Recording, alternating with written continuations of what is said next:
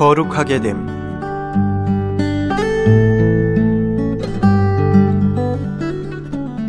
베드로전서 1장 16절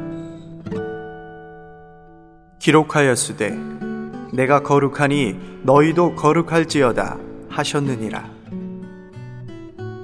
거룩하게 되는 것은 우리 자신의 노력으로 이루어지지 않습니다. 그것은 하나님께서 우리를 위해 이루어 주신 것입니다. 성경은 그분이 예수도 자기 피로써 백성을 거룩해 하려고 저가 한 제물로 거룩하게 된 자들을 영원히 온전케 하셨느니라 라고 말합니다. 거룩하게 되는 것은 이미 완성된 사실입니다. 예수님께서 죽으심으로 우리는 다 거룩하게 되었습니다.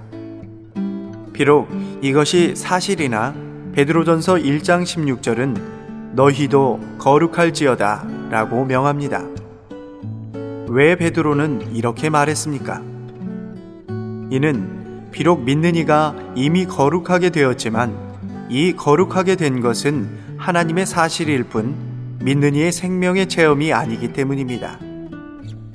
거룩하게 되려면 예수님께서 죽으심으로 예비하신 거룩하게 하심을 우리의 거룩으로 취해야 합니다. 그래야만 거룩한 생활이 있습니다. 그리스도인의 생활과 영적 전쟁 중에서